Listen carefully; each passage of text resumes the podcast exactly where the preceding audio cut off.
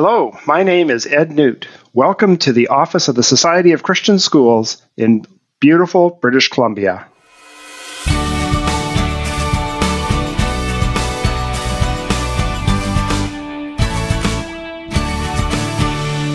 Welcome to another day in God's story. This is another Big Boss episode of the Every Square Centimeter podcast, a project of Christian Schools Canada. And we are stirred to have you join us as we tour this beautiful country we call Canada, celebrating and finding inspiration in the bosses, places, and practices in and around Christian education. In our last stop on our virtual tour of Canada, we spent time at Beacon Christian School in St. Catharines, Ontario, with Lisa Vanderkype. As we learned, Lisa's be- sister's so Lisa's sister befriended Sting. We had to get that detail uh, cleared up. And what happened when she befriended Sting? They ended up with backstage passes to the Amnesty International. So if you want to hear about that, go listen. We also learned through a new game, AI or A plus. Sometimes you can tell the difference between Chat, G- Chat GPT and an actual poet, and sometimes you can't.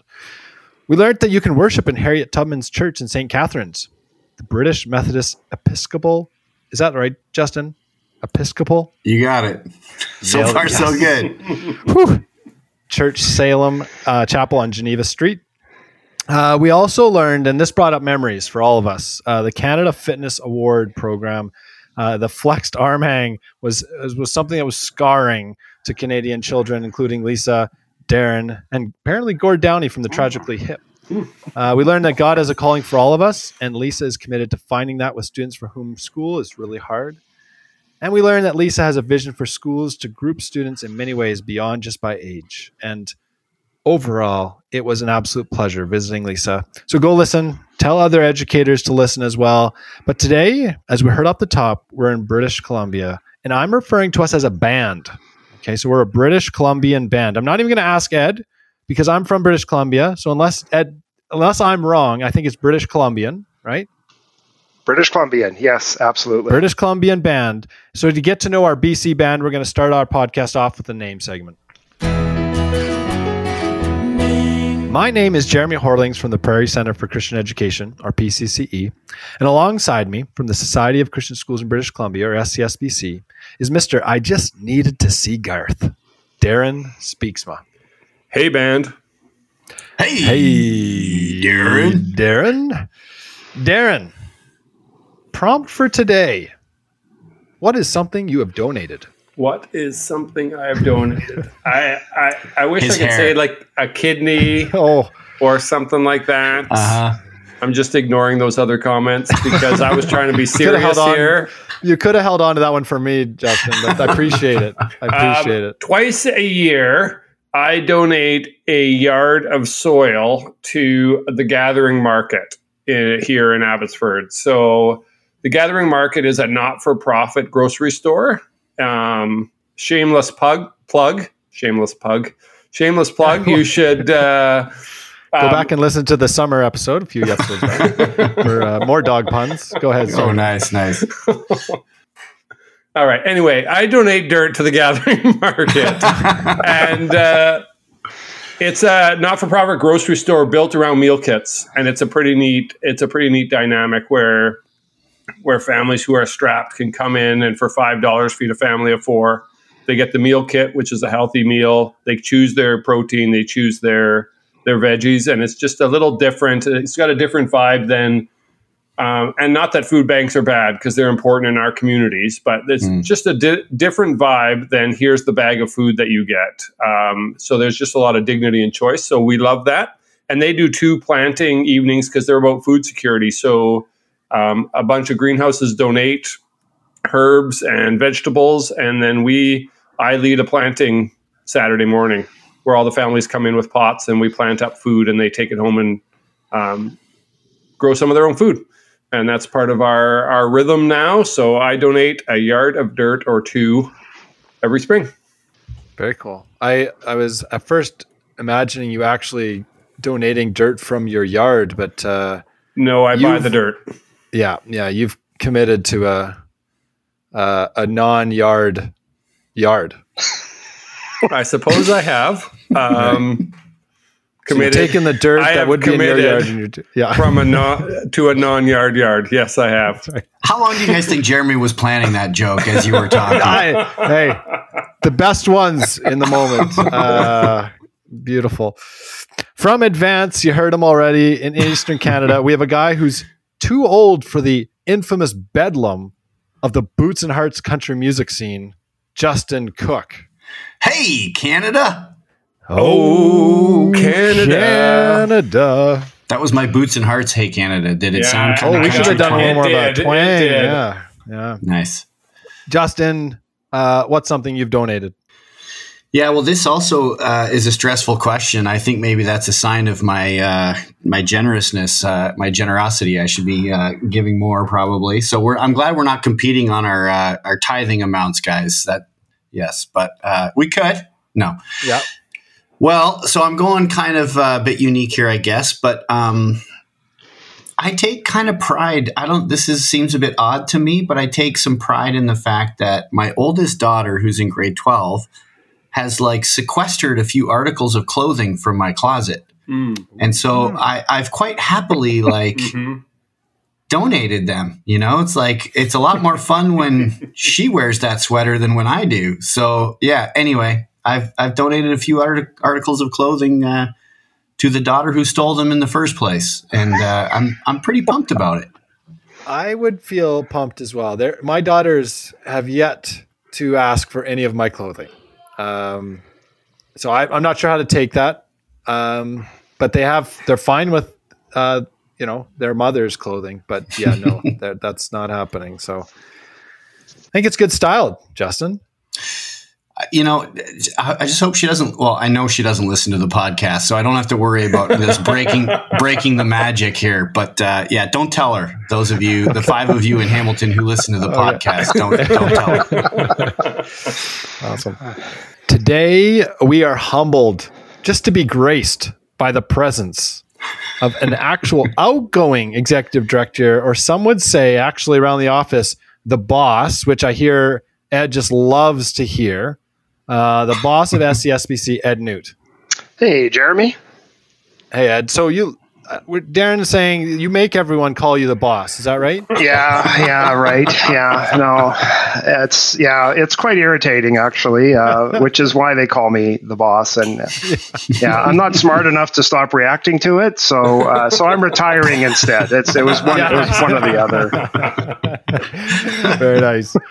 Uh, Ed, we, we come up with these random questions, uh, often prompted by our guests maybe sharing a little bit about themselves. And so, uh, uh, Justin, to follow up, you know, you donating some clothing, I think uh, this one is probably going to put. I know I have to follow Ed, but Ed, can you tell us something you've donated? Yeah, probably the most uh, significant donation I've had the opportunity to make in my lifetime is I donated bone marrow. Can you? So that's like Ed- right right up there with dirt. Yeah.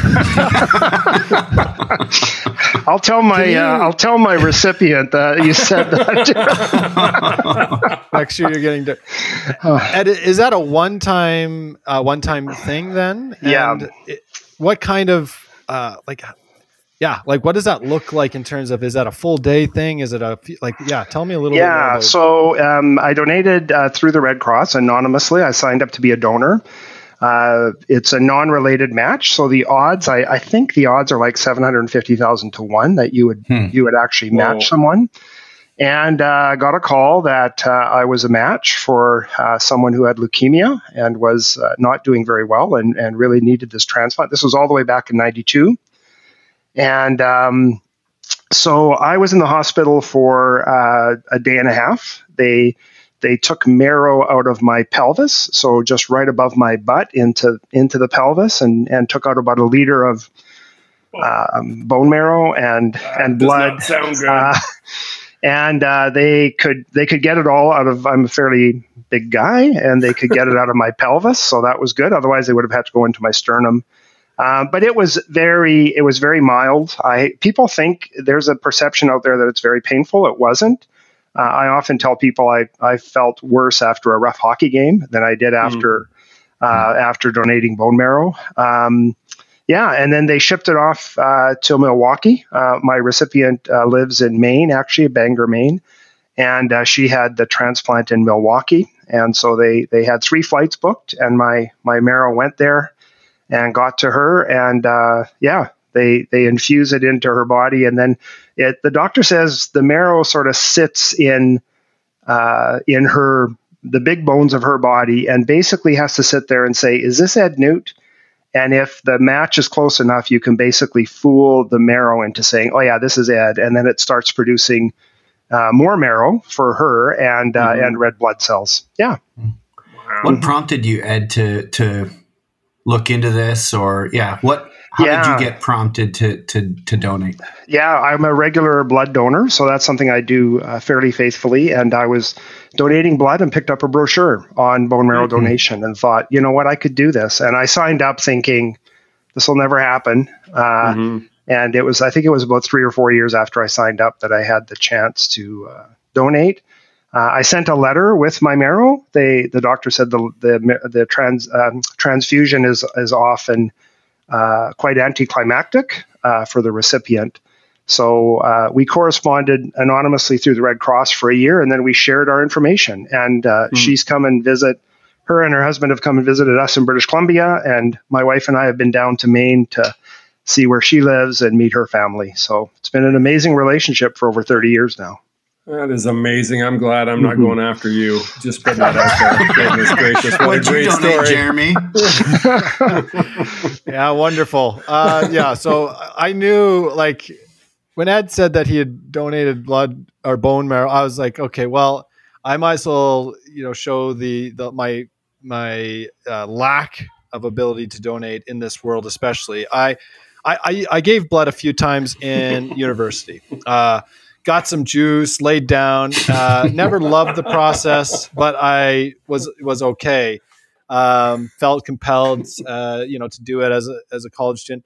But uh, about ten years ago, my wife and I were re-upping life insurance, and a nurse got sent to our home. And so I came home after work, and uh, I was not donating my blood at this point, but uh, she just needed to take my blood for uh, the, the insurance policy and checking all our health. Anyway, I told my wife, I said, I'm already feeling a little lightheaded. Uh, I'm not sure this is a wise time, but uh, I think we maybe grabbed a couple things. I'm not sure. lady says, just, you know, just sit, sit down. You'll be fine. Uh, anyway, long story short, I ended up uh, fainting, collapsing on the floor, and could not get up. The ambulance had to come take me uh, into the hospital because I could not get away from being totally uh, dizzy and losing uh, conscious every time I tried to get up again. And so, uh, little gun shy when it comes to uh, giving. although I know if I lay down, I'd be fine. Uh, so Ed, you've inspired a whole nother level of of commitment to this. Um, rough hockey game sounds wonderful. I um, doesn't sound too bad, I guess. No. But it, it was a yeah, it's a little bit of a tragic experience in my life right now, and I've, to get back on the horse would be yeah. So Jeremy, Jeremy, it begs a question: uh, Did you qualify for the life insurance policy? Yeah, I know. It was we we actually apparently I survived uh, and we uh, were allowed to uh, to get life insurance, but it, it, was looking a little sketchy there for a little bit. I do like love. Oh yeah, I just do love that a bad life insurance situation is enough to say it keeps me from giving just in general, right? Like it is. I gave right. in this one area, it didn't go well. I'm done giving. I'm done. Oh. Yeah. Uh, I was going to say they both stayed a day and a half in the hospital just for different reasons. Hey, me and the ambulance driver have continued to uh, pass letters back and forth. Uh, we've actually developed a beautiful relationship. Uh, so. That's because anyway. he's there every other week. Oh. I know. I know. I, my wife is the nurse in the family. She deals with anything blood, and uh, we survive that way. All so. right, For the second half of our opening square, let's get going. Uh, yeah, we have a variety of segments, but guess what? Ed has chosen game again. Ed, can I get a drum roll, please, though? Did you hear that? No. I, sure I didn't hear a thing. I practiced even. I gave you the best drum roll on my on my desk. I thought right, for sure game. you'd be able to hear. Yeah, game. game.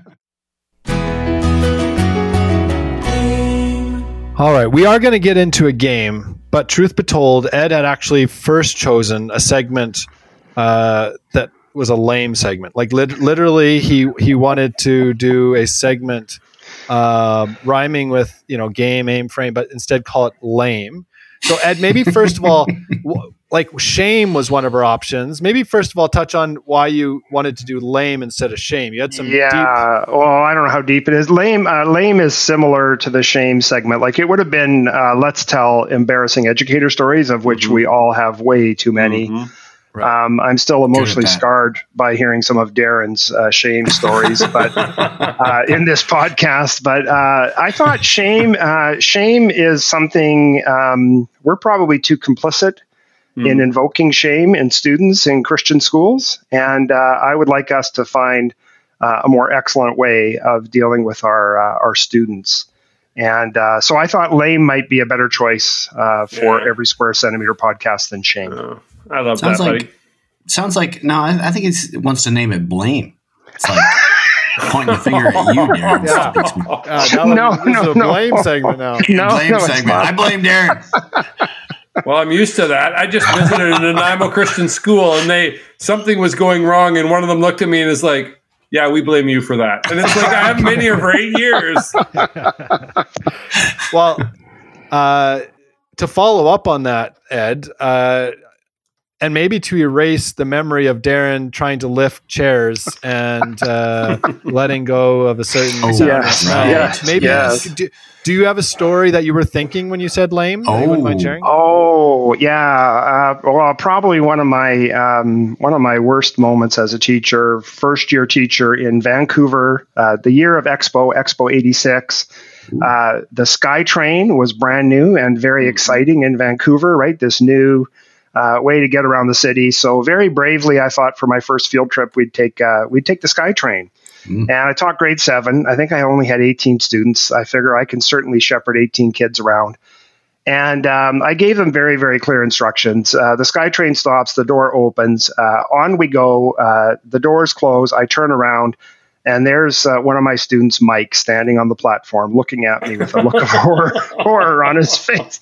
And I, my, I felt. I mean, I should have felt bad for Mike. I'm going to confess. My first thought was, "Oh no, they're going to fire me." Like there is no way. I just lost my job because I left a student in the SkyTrain station. Um, Mhm. anyway, uh, we had some parents along. I was yelling at Mike to stay right where he was. I got off at the next Sky train station and zipped back and collected him, and uh, I kept my job. So, um, Nice. yeah, Now, was Mike a Mike or was he a Mikey? Because he was a Mike. He was a Mike. Okay, Yeah. brings about a different type of student. Like was so I was curious if it was a it was that type of student. But yeah, good. Yeah. Uh, we're going to try um, a, a game that is, uh, I hope not lame, but most of my games do probably end up in the lame category, and we we are we get humored by them. But uh, we're going to try a game um, that actually celebrates uh, and honors uh, someone important in Ed's life, and and Ed. Uh, we're going to get into the topic later on around kind of reflecting back on on your career or Christian education. Uh, and I've been to a couple sessions recently where you've you've uh, done some of that reflection, and you've often or you've started off by mentioning uh, your mother and uh, kind of honoring who she was in your life. And I know she has pa- had passed away in the last uh, few months here. Yeah, yeah. Um, maybe you just want to talk a little bit about her and. And maybe I'll try to. Yeah, for sure. Yeah, my mom was very uh, a very special person. Um, lived to the ripe old age of 102, uh, which is amazing. Uh, born in 1920. Yeah, you know, she was not a person of great power or a, she didn't have influence influential positions in her life. Uh, didn't even have her driver's license, as a matter of fact, for for her whole life. Uh, but yet she really modeled what it means to be a faithful presence, and I think had a profound impact Mm. on anyone uh, who knew her. Um, she was positive, encouraging, and thankful. She had very strong convictions and beliefs, uh, and coupled that with a really, really big heart, which means that uh, I saw her embody uh, grace and truth in really, really beautiful ways, and uh, lived, I think, a posture of generosity and hospitality. Um, and yeah, was a very beautiful person. Very, very, uh, very inspiring for me. I, I, yeah, when I grow up, I hope I could be like my mom. Mm. Cool.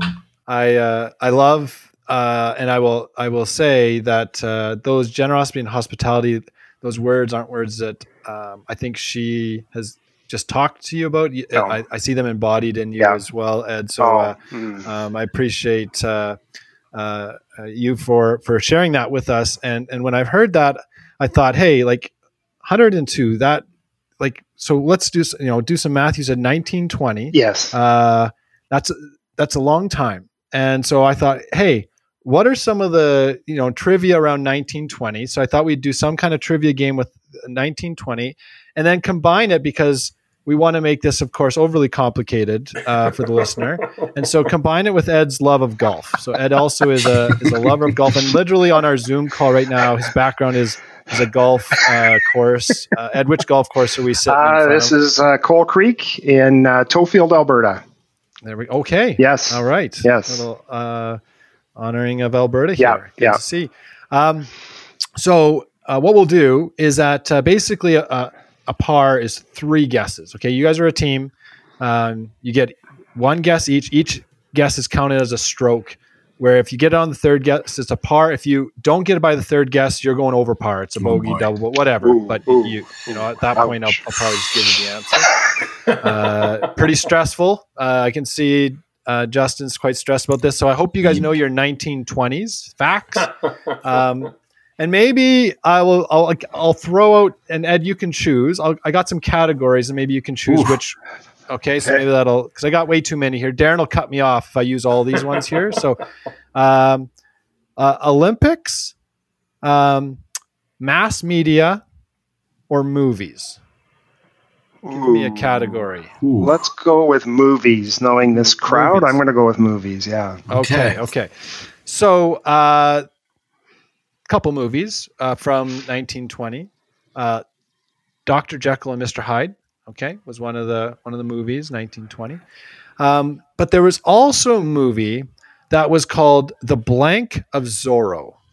Okay, The Blank of Zorro, and I'm going to look for a guess as to what that could be. And we've decided as a group that we'll just wave whoever thinks they got, you know, kind of first up. Who's driving this? Oh, both Ed and Darren are stepping up to the tee box. Only one of you can take the drive. So Ed, we'll Ed, go to you as the I've boss. golfed with Ed. Ed gets the drive. Okay, he goes first. Okay, Ed, what okay. do you think? I'm going with uh, the Mask of Zorro. Okay, so that's what I assumed would have been the answer, oh. but it is oh. not. Okay, so now, Darren, were you going in the same direction? Yes. Okay, so I will tell you this. It is very close to mask. It's one letter Ooh. off. Oh, yeah. Okay, Darren and Justin. It's the blank of Zorro, and it's not the mask. There is a time limit in golf. If you take too long, next group I don't think there is a time. Into. I've golfed. There is no oh, yeah. time limit in Five golf. hours. You, that Marshall no pitch, starts no pitch you count along. in golf. That Marshall starts moving you along. Justin, what do you got? I got the mark. The mark, the mark of Zorro, Zorro. is correct. Yay! for team yeah. Ed, Justin, and Darren. Chipped in uh, from the fringe. Nice. nice work. Uh, just so you know, the genre defining swashbuckler adventure was the first movie version of the Mark of Zorro. Uh, anyone know what a, just as a bonus point here, swashbuckler? Do you know what that is? Uh, someone who has a sword. Yeah, yeah like it's got to involve swords swinging around. Yeah, yeah. So you, I'm glad I didn't pose this as a as a whole or a question. uh, it's a genre of European adventure literature that focuses on a heroic protagonist, stock character who is skilled in swordsmanship. Ed, so you oh, kind of hit on acrobatics, nice call, guile, man. chivalrous ideals. Okay, mm. swashbuckler is kind of heroic and daring, and usually rescues the damsel in distress. Is the swashbuckler. Mm. All right. Next next hole. So what's our um, score on that one? That was that was a birdie. That was a birdie. That's a birdie. Oh yeah, minus, all the way. Yeah, minus one birdie. Yeah, nice I'm entering work. into the I'm entering it into the Golf Canada app as we speak. So uh, okay, yeah. okay. oh yeah, this is a this is a very difficult course, Ed. So it should look good on your. all right, I'll give you uh, two on this one. Either, uh, actually, no, I'm just going to give you this one. I'm not giving you choices on this one. Okay. Just going with the question. How much money would a pack of Wrigley's Doublemint gum cost in 1920? Okay, so a, a, a pack of Wrigley's Doublemint gum in 1920, and I will say higher or lower based on your first guess. Well, that's the the hint I'll give. Uh, who's up first? Stepping up to the tee. Justin chipped it in. I, I'm Well, hoping he's going to go here. He's No, we got gotta the hot Darren. hand. Darren, Darren, Darren, Darren is very good at it. guessing. Two cents. Darren is very good at guessing Okay, numbers when it comes to cost of things. Uh, dinosaur heads. Uh, he was very good. Unbelievable. He's unbelievably purchased many of them, clearly. I am going with two cents. Yeah, Two I cents? like it. Okay, it's more than two cents. Ooh. More than two cents. I know. Justin I'm, or I'm thinking Ed? that, Darren, but I'm I'm thinking it might. Okay, I'll go out on a limb and say five. Sounds high to Ed me. is but- going with five cents. That is correct. That's your second birdie. We are minus two after two holes. Well done. right. My handicap is coming down. Yes, right. Uh, this again, just a quick bonus question. No hole involved. In it. Can you give me one of the top ten baby names of uh, 1920 for males or females? Uh, just give me a guess. If you guys can, just one of you. Harold. Harold. No, I should have made this a hole actually. Ah. no, Harold. Richard. Give me another one. What's that, Darren? Ooh, I like Richard. that. Richard is one of them. Nice work. Oh, uh, Olivia. Oh, Uh, no, Olivia. Uh, Edward is one Oh. of the uh, top Mm. names of Are you uh, kidding? How did I miss that? Yeah. Uh, Women's were Mary, Dorothy, Helen, Margaret. Oh, did you say no, Olivia? Uh, Ruth, Mildred, Virginia, Elizabeth, Francis, and Anna. And uh, the guys were Richard, Frank, Edward, Joseph, George, Charles, James, Robert, William, and John. I'm waiting for Mildred to come back. All right. Next hole. Again, I will give you higher or lower. What was the U.S. life expectancy for? And I'll, I'll take the average of males and females. Okay. So I'm rounding here. The life expectancy in 1920. Ooh. Someone's just got to throw a number to get us going. I think this would be a truly a hole in one. First, type of, I mean, uh, the First World War would have had a, ma- uh, an impact on that. Um, Mm. okay. right? We're coming just off the First World War. Um, I'm going to go. I'll I'll jump out on a limb and go 55. Uh, lower, um, but I'm not. I, I'm going to say it is. Uh, you're in the range. Like this is not far off. Oh, 52. that's what uh, I was higher. going. Okay, so we got between 52 and 55. Justin, Justin, this is you've for got par. two numbers. This is for 50-50 to save My, par. handi- my handicap's riding on your guess here, but Come on, Justin. 53. Males, males 53.6, females 40 54.6. So I would say 54 Yeah, something. in there. okay. So, I got a bogey. bogey Hmm. minus one, and we're on to Ouch. our last question. Okay. Darren, are we okay? One more, Darren. Are we Sure. timekeeper? Marshall. Mhm. Okay. All right. Uh, do you want to know about um, something that was established in Canada? Do you want to know about an invention, or do you want to know about tuition at Stanford? Ed, which category are we going? Let's go with uh, Canada. I'm hoping that. Yeah. Yeah. Every square centimeter, baby. Yeah. Okay.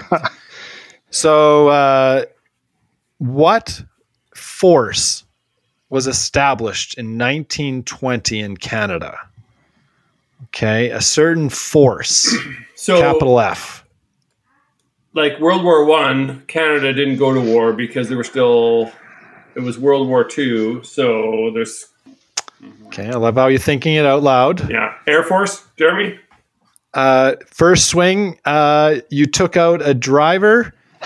Probably hit it about 50 yards down the fair. A little bit of a, a, a, a maybe a worm burner. So Uh, that is an accomplished drive for me Okay, at the okay, level of okay. game that I am. So I'm happy with 50 yards down. hey, the hole might be 52 yards, so I guess it, maybe it's fine. It's not Uh, Air Force. It's not Air Force. Wow, I thought that was a Um, slam It doesn't dunk. have anything uh, that I know of directly connected to World War To One the or mil- two, to the but I'm not military. sure if there would be a, a distant connection. It's something that's still a, a very much a, a Canadian thing today. Um, A something force. we we use the acronym quite like far more regularly. Uh, forward a- acronym. So let's just let Jeremy keep talking because he just keeps giving us hints. So if Yeah, we're quiet good. long enough, he'll. Uh, First word in the first acronym is an R. First letter in the. Well, so 1st I'm- letter. Sorry. Are we allowed to talk about our next shot? Yeah. yeah. Yeah. Who's who's stepping up? I was starting thinking- to talk about which iron we're going to pull from the bag. Yeah. Yeah. that's- This is a sound wedge. What are we Well, doing? I was here? like thinking police force, but it's like like Okay. R RCMP. But Oh, the- yeah. where, where's there's no F? No, there's no F, that's true. RCMP. Uh, but Royal it is a Canadian Mount. Oh, Royal Canadian Mounted Police Force. Uh, let's go with it. RCMPF. Is this a is, is he stepping up and hit, like is this a practice shot or is he actually No. hitting the ball? What's Uh, I, I hit the it. ball. I hit the ball. RCMP. there. Royal Canadian Mounted Police Force was established in Yes. 1920. That is another birdie. What a game. What a game. Three birdies and four holes. I- Outstanding. In my wildest dreams, I don't have three birdies in four holes, just for the record. Any uh, Ed any can quick guesses? to that. He's golfed with me. Any, any quick guesses? The tuition in Stanford University at 1920? Uh, 500 bucks? Way less. Way less. Wow. It also started. No, never mind. I was going to say it started with an F, but apparently the last one started with an R. So uh, this was the last year that it was free. So I thought that was interesting. Wow. Wow. Oh, trick question. Stanford University was free up until 1920. So good thing you didn't choose that one. Well done, uh, gentlemen. We are going to move on uh, to the main uh, kind of conversation part of our podcast. And so for the second half uh, of this, we're going to have Ed talk a little bit more about um, his reflection of Christian education. But before we do, here's a word from our sponsor. Hi Canada, my name is Kelvin and I teach grade 12 world issues at Guido de Brès Christian High in Hamilton, Ontario. After a presentation by EduDeo on the holistic meaning of poverty, my students were challenged to think differently about both causes and solutions to poverty and how this can be used to address issues like the gender gap in Zambian education. This led to kicking off a traveling toilet campaign, which used a toilet prop and marketing campaign to raise awareness and funds for Zambian schools. Students were blown away by the positive response of the school and community and found great satisfaction in the knowledge that their classwork not only received a grade, but helped Zambian students access quality, Christ centered education so they can pass on the effects of this education to improve their family, community, and country for generations to come. This year, you're invited to join the Made to Thrive campaign to support EduDeo's partners in Ethiopia. For more information, contact Lori Koning by emailing schools at edudeo.com. as we heard off the top, Ed bosses people around and makes sure they call him a boss at uh, the Society for Christian Education for Christian Schools in British Columbia. Justin, can you tell us a little bit about that region, uh, British Columbia? I can. I uh, appreciated on the website for the BC Teaching and Learning Council that they have specific land acknowledgements based on regions in BC, but they also have this kind of general acknowledgement, which I'm going to read. Members of the T- BC Teaching and Learning Council are grateful to live, work, and be in relation with people from across many traditional and unceded territories covering all regions of British Columbia. They're honored to live on this land and committed to reconciliation, decolonization, and building relationships in our communities and schools. And I have to start uh, pretty significant historic settlement just made recently with the Treaty Treaty Eight peoples uh, up in northern BC. The province and five First Nations recently reached a, a, a settlement for um, $800 million and about 44,000 hectares of land. And I appreciated in the article that I read about it where they talked about um, they they very actively kind of combated language around like mon- monetary windfall, and they said this this is not a windfall. This is not free money. It's a bill that has gone unpaid for more than 100, 100 years by the government of Canada. If there's any stigma and prejudice to be leveled on anyone, it should be on the government of Canada and not on our treaty partners whose obligations we've disrespected for over 100 years. So, yeah, I, I wonder how much that's making uh, waves in BC. I'm sure it's political and lots of debate, but uh, pretty historic. Um, that kind of settlement just recently in the Treaty 8 lands. Uh, I'm also just uh, taken by mountains. Uh, my first taste, obviously, was when I went to work out in BC myself. And so BC is mountain territory. And I did a little bit of homework on it. BC has the 15th highest mountain range in the world. 15th. Lots in Asia. So, like, Yeah. you know, uh, Everest and the Himalayas are, are by far the highest. Um, they they top out at around nine thousand meters. Um, that's that's Everest. But Mount Fairweather is in the the St. Elias mountain range up in northern BC, basically on the border of BC and Alaska, and it's about forty six hundred meters, so about half the height of Everest. In case you're curious, there. And uh, so I just thought I would take this little segment to celebrate big things. Okay, big things. BC has some seriously big things. Some of the world's largest things, guys. So, for instance, the largest blue whale skeleton is in the Royal British Columbia Museum in Victoria. It is a big one. Before I go on, anybody want to guess on one or one or more of the large, the world's largest things that happen to find their home in BC? Fly fishing rod. Yeah, fly fishing rod. I didn't find that one in my research. Where's that one? Is it Burns Lake or Houston? Houston, British Columbia. Houston, British Columbia. Yeah, All right, we'll add that one to the list. You both were going there. Obviously, I missed an important one. Driving up north, you you come across a, f- a few of those uh, uh, kind of ma- It's like a welcome to sign, but with a massive a uh, fishing pole. Yeah. Uh, okay.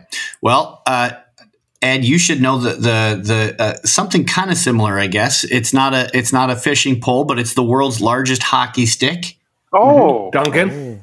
Nice work, Darren. I was pausing Really? just to see if anyone can name the location of these things. 40 times the size of a regular stick, 62 and a half meters long. wow. The tragedy was I was a kid when they bought this stick, and then everyone expected when they were going to install it, they were going to install it like standing up.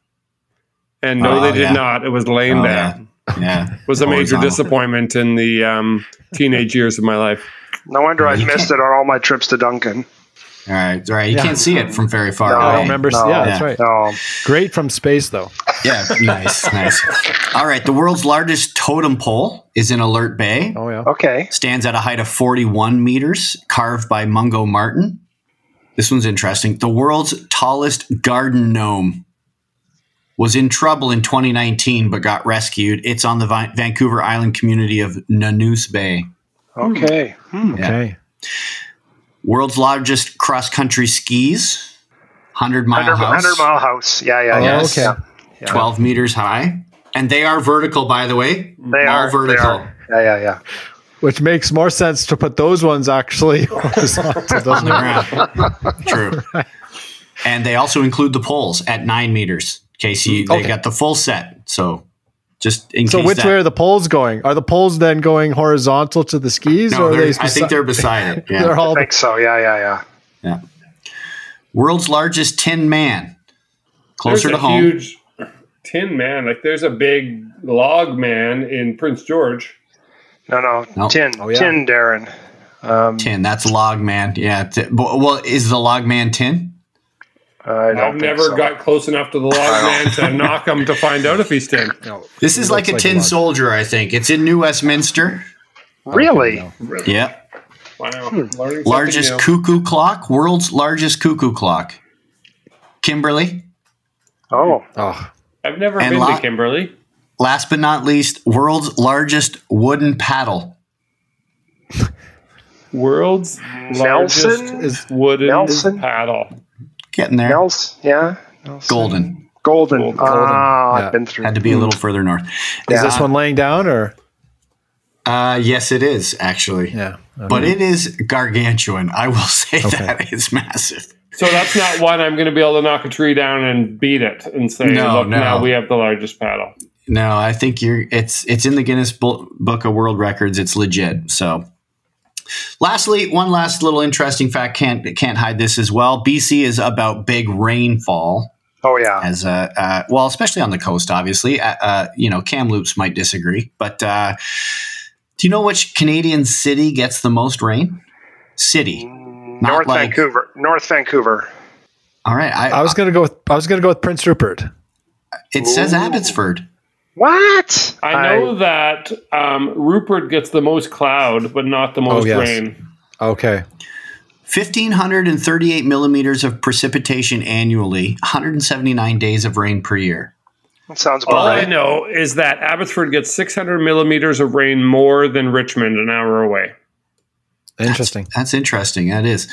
So, uh, but in terms of like the most rain per region, it's actually uh, Henderson Lake. Yes. On Vancouver Island, 7,300 yes. millimeters of rain annually. That's Crazy. 23 feet wow. of rain. That's a lot of rain. Yeah. So that's got to interfere with the golf game. I will not be joining the golf course in Henderson Lake. I can tell you that okay. much. That is a membership you don't want to. that's true. and so, uh, given the the you know the difficulty to uh, golf on the rainforest, uh, uh what brought you to BC? Yeah, great question. Um, grew up in Edmonton, Alberta, and um, went off to Calvin University way back when to finish my degree, uh, which is in philosophy. My BA is in philosophy. Uh, came to British Columbia um, two reasons mostly. Uh, mostly to study an MDiv, start an MDiv at Regent College on UBC campus, and also my uh, my wife uh, grew up uh, in Richmond, just outside of Vancouver. So there was a, a family draw for her and uh, um, an academic draw for me. And once I realized that you could golf pretty much year round here, I've never left since. So yeah. Were you going to be a pastor, Ed? I was, yeah, until I saw the light and switched into education. uh, but I was never. I talked to a lot of past, a lot of seminary students when I was at Calvin about this notion. You know, you're called. How do you know you're called? And it's interesting how some people are, like, you know, from when I was six years old, I've just been convicted I'm going to be a pastor, and others.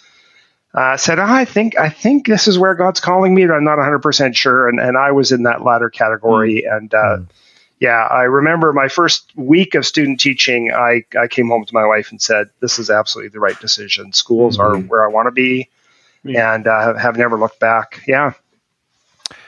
So, Ed, you you you make way to to BC. Um, you're golfing. Um, uh, how do you uh, come to be the executive director of uh, the Society for Christian Schools in, in British Columbia? Yeah, great question. Um, so, I mean, I, I um, loved teaching. It was it was just I was super passionate about it. Taught grade seven uh, early on in my career. Uh, doors into administration opened quite early for me uh, at Vancouver Christian School, and then later on at uh, at Abbotsford Christian. And um, I just sort of moved from uh, you know one administrative position uh, to the next throughout my career, from a vice principal to a principal and um, have always deeply, deeply appreciated the Society of Christian Schools and what they provide to schools, how they how they they bring us together in community, they advocate for us, they provide uh, excellent service for us. And uh, so when the, that position opened, uh, it was intriguing to me, and uh, so I've I've I'm completing nine years. Uh, at the Society of Christian Schools in British Columbia, and uh, it's just been a it's been a very wonderful journey. I've been super super blessed. And maybe you can tell us a little bit more about SCSBC. Yeah, so it's a service organization, uh, when we have about 35 member schools around the province. And uh, we, um, our pillars are service, communi- community, advocacy, and vision. So we really try to provide a lot of service for schools. Our motto is we try to do collectively what schools can't or shouldn't do on their own. So we really bring people together to develop best practice, develop policy templates. Uh, we bring um, groups of people together, whether they be middle school learning leaders or principals of large schools or finance and fundraising folk. And we run conferences and we have discussion groups. Um, so, yeah, we just find ways to support. We do some advocacy work. And we really try to keep the vision sharp for Christian schools. Uh, if there's no vision, uh, the people perish, Proverb says. And mm. I think it's really important for us just to try to keep a compelling vision for Christian education in front of our uh, in front of our schools. I think we'll we'll talk a little bit more about that as we as we go through this podcast. At every episode, um, even the boss ones, we ask our guests to maybe think about something that they would like to spend some time talking to us about. And um, I know in, in talking to uh, knowing that you're going into retirement, um, you're in a period of reflection, and uh, so you've you've been in a time of reflecting back on Christian education, and uh, as you've been doing that, you've, I, you've kind of used the structure. Uh, I think Colossians Forum uses the praise, lament, hope structure, uh, and so I'd like to in, invite you maybe to talk a little bit about uh, this idea of praise um, and reflecting on Christian education. Yeah, yeah. So, uh, in my reflections, I've sort of switched that word praise to celebrate. Like, what do I celebrate about Christian education? And um, uh, there is much to celebrate about Christian education. I, I could go on and on, but let me highlight, uh, I think, a couple of celebrations that um, are particularly striking for me uh, as I reflect on my, you know, 37 years in Christian education. Um, one I would say is our joyful increase in diversity. Uh, when I started in Christian education 37 years ago, uh, the schools I worked with weren't very diverse places, uh, ethnically, denominationally, uh, and certainly in terms of how students learn, learning diverse learners, learners with exceptional and diverse abilities. And um, I think we have grown uh, wonderfully in that area uh, over the past 30 years, uh, especially the schools I work with here in British Columbia. Many of them are, are very, very diverse. They're much more a reflection uh, ethnically of the communities they find themselves in. Uh, many of them are multi denominational schools that have, uh, you know, maybe they were started by folks from a particular denomination or background but they've really grown to become uh, beautiful examples of ecumenism uh, in uh, in the Christian world. And um, yeah, they've embraced learners with different learning styles. So mm. I, I, celebrate. Uh, I really celebrate that that progress for sure. Mm. Cool. Ed, do you think that's like a, a push and a pull? Do you think that there, and, and maybe feel free just to talk specifically about the BC aspect of that because you're most familiar with it, I'm sure. But like in BC, was the word just getting out that these schools are good schools? And so there was a push in, or do you think there was a change in heart in terms of a desire to become more diverse, diverse and therefore uh, more of a desire to pull diversity in? How do you frame yeah, that? that's that's a great question. I think I think it's it's both and not either or, hmm. uh, for sure. Um, uh, I mean, communities, some of our communities in British Columbia have changed uh, ethnically over the past four decades uh, quite profoundly. Hmm. Um, you know, a certain group of people uh, don't live in certain communities anymore, and other groups of people have moved in. And hmm. um, I, am thankful that the new people who have moved in have embraced uh, Christian uh, Christian education uh, in really, really beautiful ways. Um, I think around the diverse learners, it was it was almost. Um, you know, it was a bit of an awakening, I think, for for Christian schools, saying, "Man, we're you know we can take three students from uh, the Smith family, but we can't take their special needs student. And this, I think that didn't sit well mm. uh, with our leaders and our school community. So I think we found ways to make that work. Um, and um, we needed to. That was that was that was not a that was not a good thing that we were mm. you know um, in some ways maybe Christian schools should have been started for the most vulnerable students first and then mm. we hmm. maybe should have added others if I really think about it honestly um, but I celebrate the progress we've made. Um, here in British Columbia, I think uh, many of the SCSBC schools are renowned in their communities for their special needs programs, um, for how they serve. Um, and provincially, across the province, uh, interestingly enough, independent schools in British Columbia uh, serve a higher percentage of special needs students than the public school system does right mm. now. Mm. that's not every school, but that's across the uh, the sector. Yeah. So, yeah. Cool. Can I what share one you, more celebration? Yeah, what else do you celebrate, Ed? Yeah, so let me just focus on one more. I think um, I celebrate the demand, the increasing demand for Christian education. Um, our schools have grown.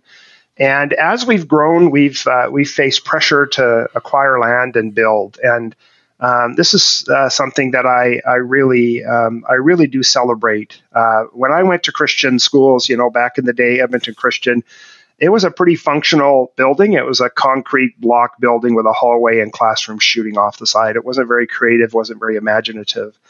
And uh, today, I see multiple examples of Christian schools that are designed not primarily to be functional or cost effective, but they're designed primarily to facilitate 21st century learning. And they're designed to be aesthetically pleasing. So they honor God in their use of color, line, and space. And I celebrate that. I think that's uh, Christian schools should be doing that. We shouldn't just be functional and cost effective. So um, I really celebrate some of the amazing learning spaces, uh, amazing and beautiful, God honoring learning spaces that are being built by Christian schools nowadays.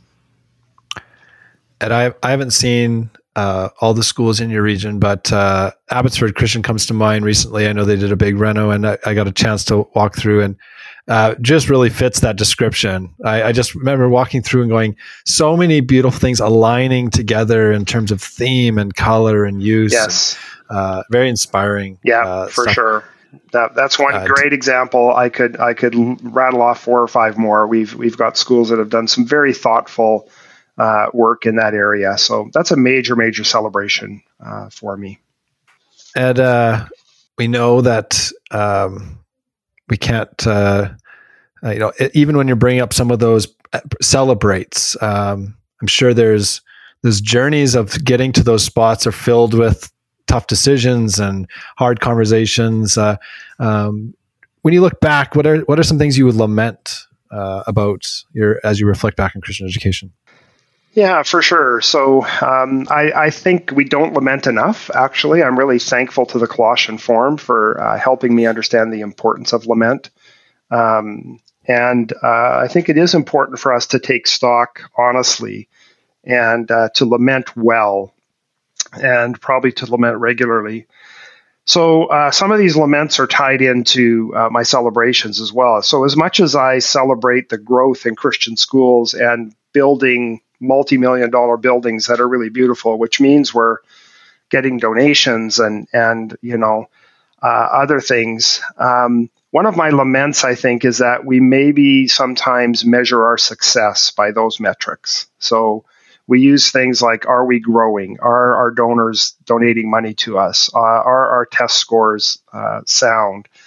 And um, I, I would like, yeah, I just lament that uh, we have thought, we sort of defaulted to those metrics uh, implicitly as measures of success and maybe not thought enough about um, trying to measure our faithfulness.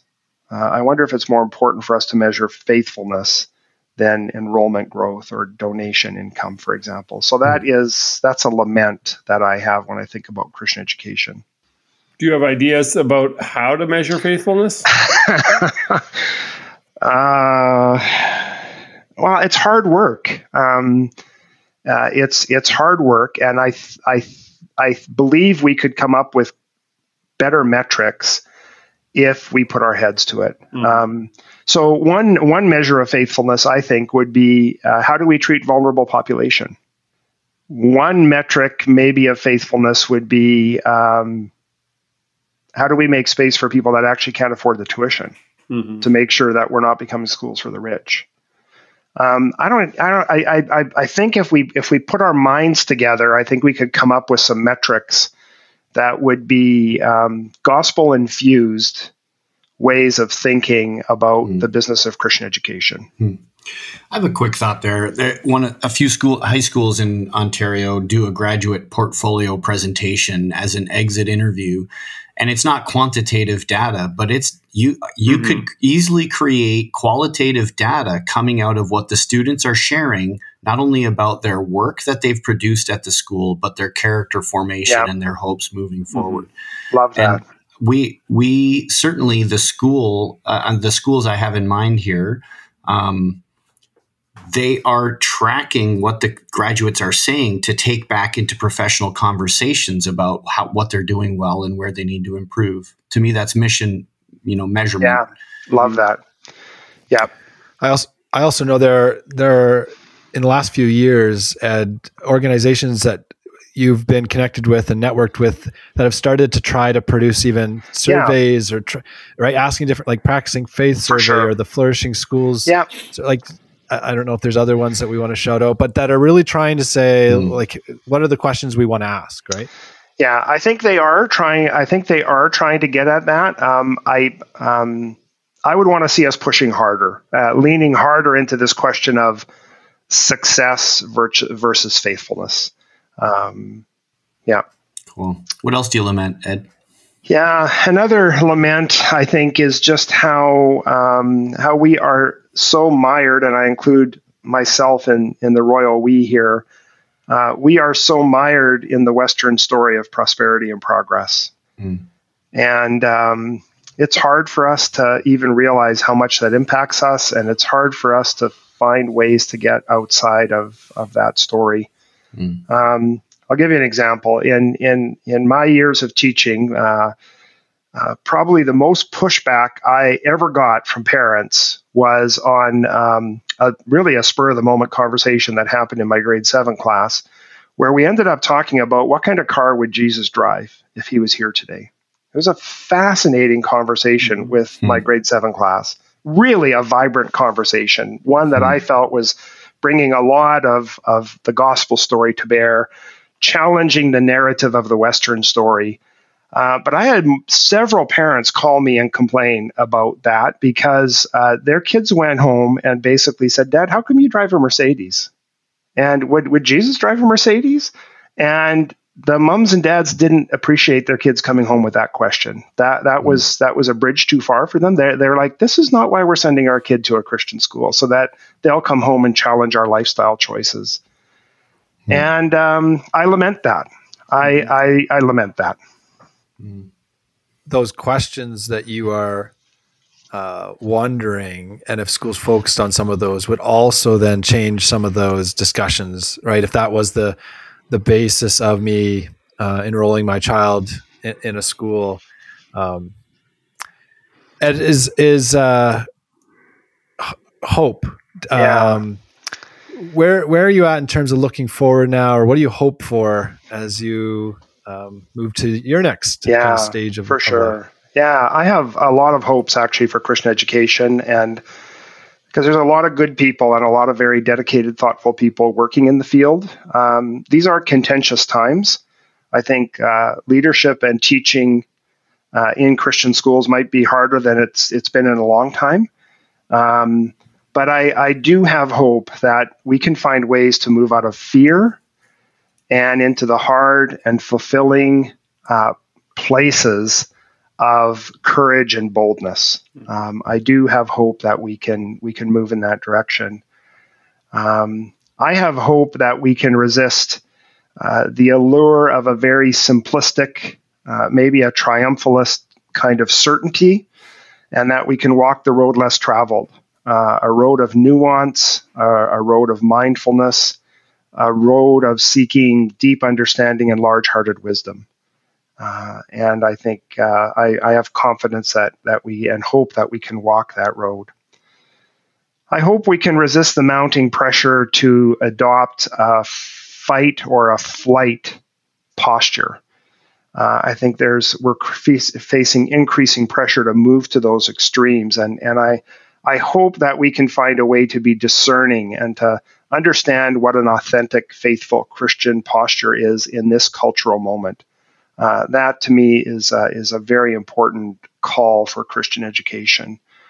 I hope that we can continue to move from exclusion to embrace. Uh, I talked about our growth in in diversity, and and again, I think when I reflect on the Old Testament laws, uh, they are striking.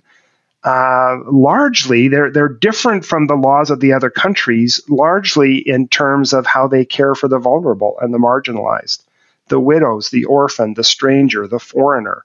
That's what was to set the nation of Israel apart, how they cared for the vulnerable. And, uh, and then I, you know, in the New Testament, I think, you know, the Pharisees had this very smug notion of, of who was in and who was out. And gee, I see Jesus challenging that all over the place. Uh, Zacchaeus, the adulterous woman, uh, blind Bartimaeus, lepers, sinners, the Samaritan woman, Jesus systematically tore down the barriers for those people and just said, "No, no, no, you're not. You're not out. You're you're in." Actually, mm-hmm. Jesus saw people first and foremost as image bearers. So there was uh, not us and them. There was just us, and I think he displayed that so beautifully. So I I really hope that we can uh, we can move in in that direction. And I think my my last sort of deep deep hope for Christian education is we can we can resist the Western story uh, which is just so insidious in terms of its insistence on individualism, consumerism, and narcissism. And I hope we can find a way to live into uh, what I would phrase uh, a sacredly subversive gospel story. And um, that's a deep hope that I have for Christian education. I think if we can do those things, we'll, found, we'll be found to be faithful by any metrics that we come up with. So that silence was the mic drop. Mm. Thanks for that, buddy. It's um, it's inspirational. I you know, and I do agree. We've got some smart people out there because I I keep being pulled to want to interrupt you and say, but how about that? Like, how would we do that? How would we do that? Um, but I think you hit the nail on the button with um, it's not for any one individual of us to do it's the inter- interdependence of a Christian community and a reliance on each other rather than self that allows us to be courageous in that space. So mm. I just uh, I just appreciate that. Mm. Ed, in your uh, deep hope there, you uh, gave a description of a type of person or people. Uh, I don't know if you want to just if you could reread that uh, subversive yeah, sac- sacredly subversive gospel story. A sacredly subversive gospel story. Just wondering if you could un- unpack that just a, just a little bit for us. Well, again, I, I go back to the biblical narrative, and uh, I think God wanted uh, Israel to be different. He didn't want Israel to be uh, like the nations around, and and gave them a set of laws that would shape them into um, you know they it, they would be head scratchers for uh, the nations around them. What when someone's in debt, you forgive it every fifty years? Are you kidding me? Like you give people their land back after their what what kind of a what kind of an economy is that? Um, you know, there's radical radical notions, uh, social, economic, uh, political notions uh, that are that run through the gospel narrative, and I think we've uh, we we too often just quietly set those aside because we're so steeped in the Western story. Um, Jesus as well. I mean, Jesus was uh, um, was viewed by by many as a revolutionary when when they were saying Hosanna on the way into Jerusalem in the Passion Week. Uh, many of those people were hoping Jesus was going to overthrow uh, mm-hmm. the government of the day. Uh, there was a there was you know a link to Judas Maccabeus and and some of the revolutionary uh, activity that had happened in Jewish history, and um, I think we've lost that edge. We've lost that subversive edge. We've made uh, the gospel at times we've made the gospel very palatable, very safe, and we've really made it fit with our comfortable Western prosperity story. Actually. Mm. Um, sometimes I, I think in too many ways, and I'm complicit. I am I am 100% complicit uh, in that. Ed, uh, as Darren had said, uh, mic drop. I, I, was wondering if Darren was just going to steal your hopes for his blessing at the end of the uh, podcast today. Um, is there anything that you wanted to talk about, Ed, that we maybe didn't get a chance to ask you about before we transition to our, our celebration of learning? Uh, I think I maybe I'll just mention that this, uh, you know, this is a um, one way to share my my celebrations, laments, and hopes. Um, I've also uh, uh, written my final article in an SCSBC publication called The Link, uh, which is coming out uh, in just a few weeks. It should be out in, in May of 2023. And uh, it will have sort of an extended version. If this has piqued anyone's interest, uh, that document is publicly available on the website at scsbc.ca. You can find our magazine there called The Link. And I, I really have a chance, I think, to expand on some of these notions in that article. We'll, we'll put a link in our, show, no, our show notes. Yeah. Okay. Yeah. yeah. excellent. Yeah, great. Um, uh, thank you for sharing. Um, well, let's transition now to that celebration of learning.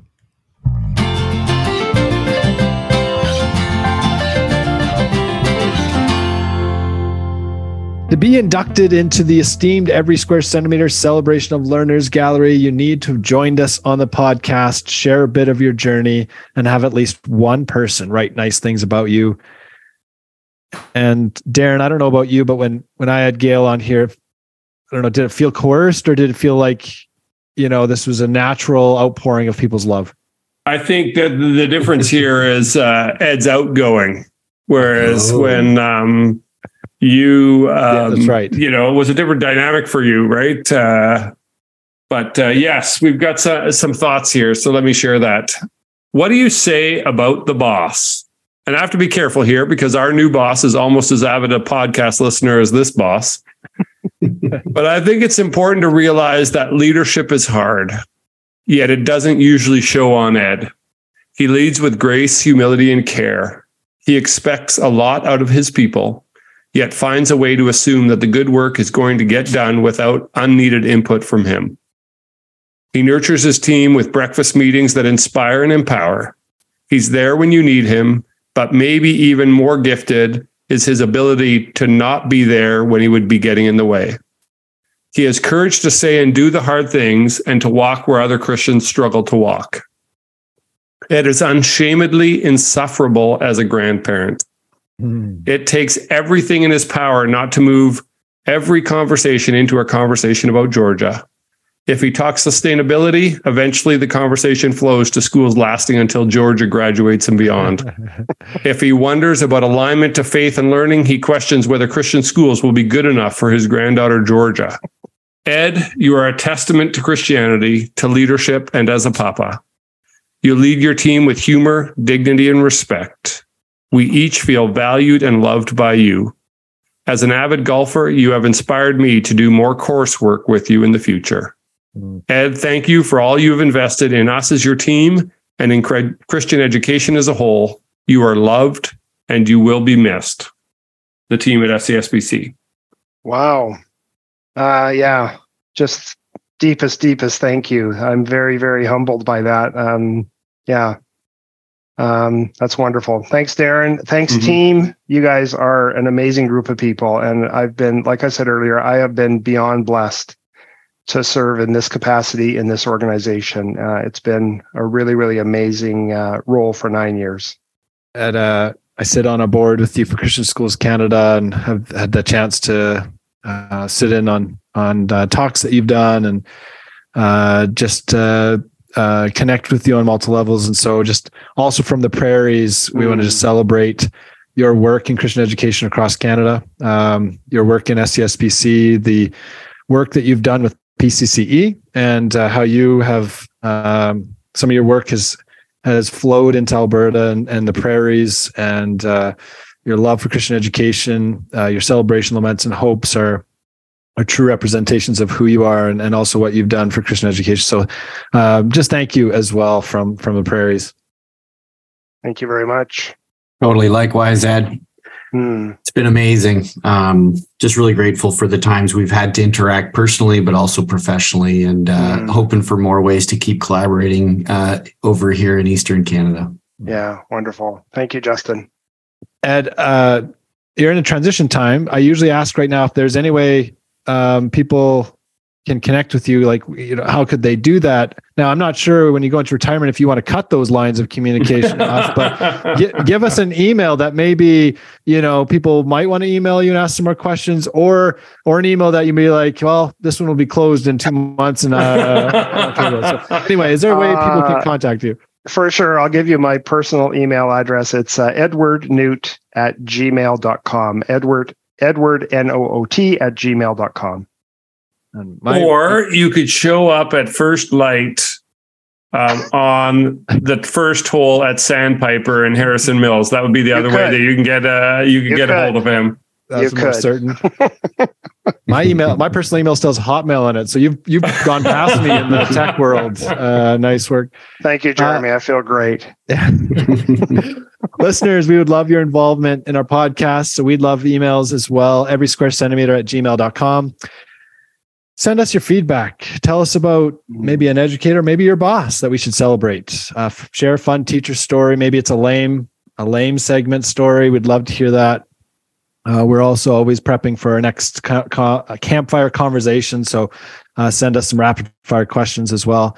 But before we go, uh, Ed, we want to thank you for hosting our band today. Mm. And uh, I know, Ed, that uh, you listen to the podcast. So you're aware that we we kind of throw a random question at the end here. So my first question is first, um, what do you guys think a, a band, like an animal, a group of animals from BC that form a band? Any any first guesses? Play the golf game here. You got three guesses Uh, again. I'm I'm I'm I'm gonna go with moles because I'm Okay. I'm in mole hunting season. They're they're out there destroying my lawn and uh, yeah, I'm going with Yeah. moles. Yeah, mine. I'm in that same season over here. So, uh, moles. Justin, Darren, Justin. Well, Darren's going to probably get it right anyway, so I'll jump in first. Uh, I really like the band Band of Horses. Oh. And I don't know if they mean band as in a collective noun or Right. if they are like, Mhm. we are a band of horses. Like, Right. I, I don't know how they're using it, but I'm going Band of Horses. Okay.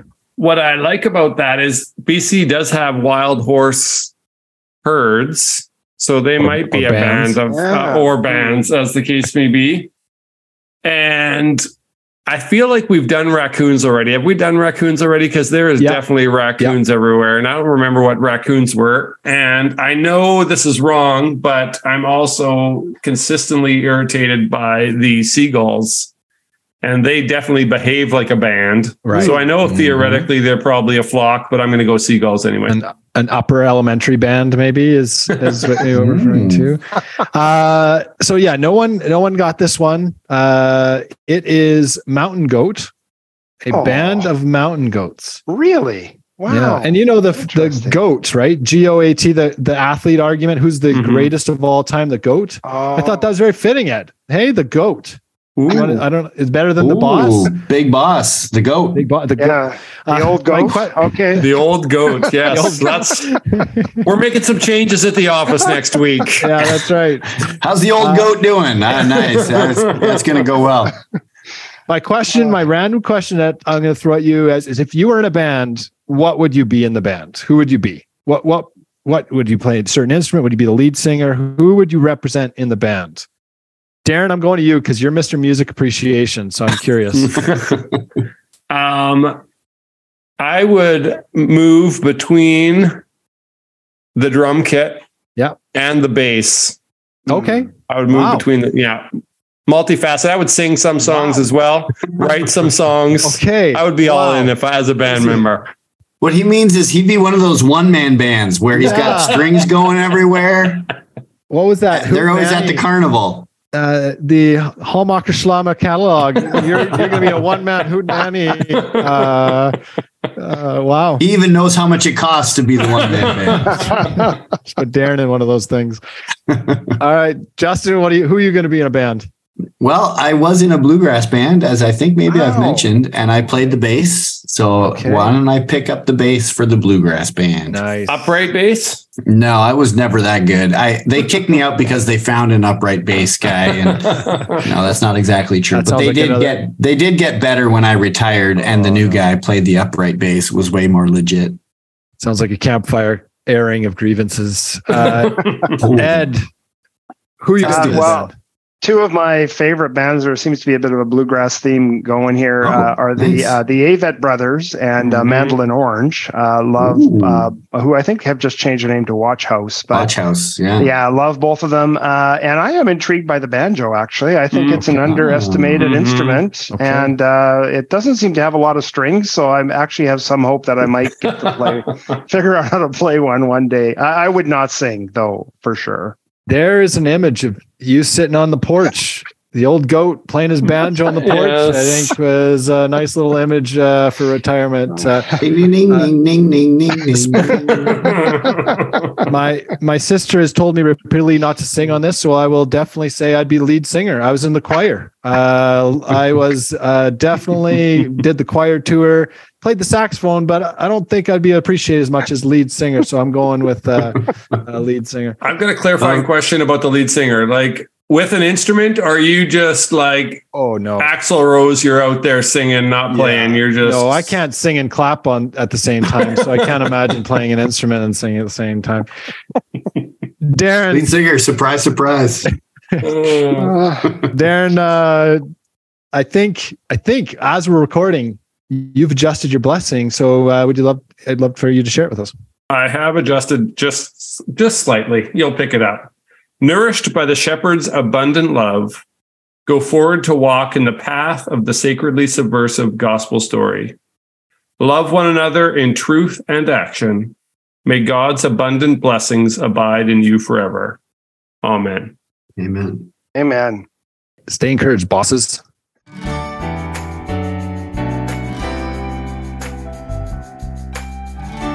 We want to thank Christian Schools Canada for sponsoring the podcast. Please know that the views and opinions expressed on this podcast do not necessarily reflect the views of CSC, the schools of our guest, or any of our three regional organizations. Thanks for listening.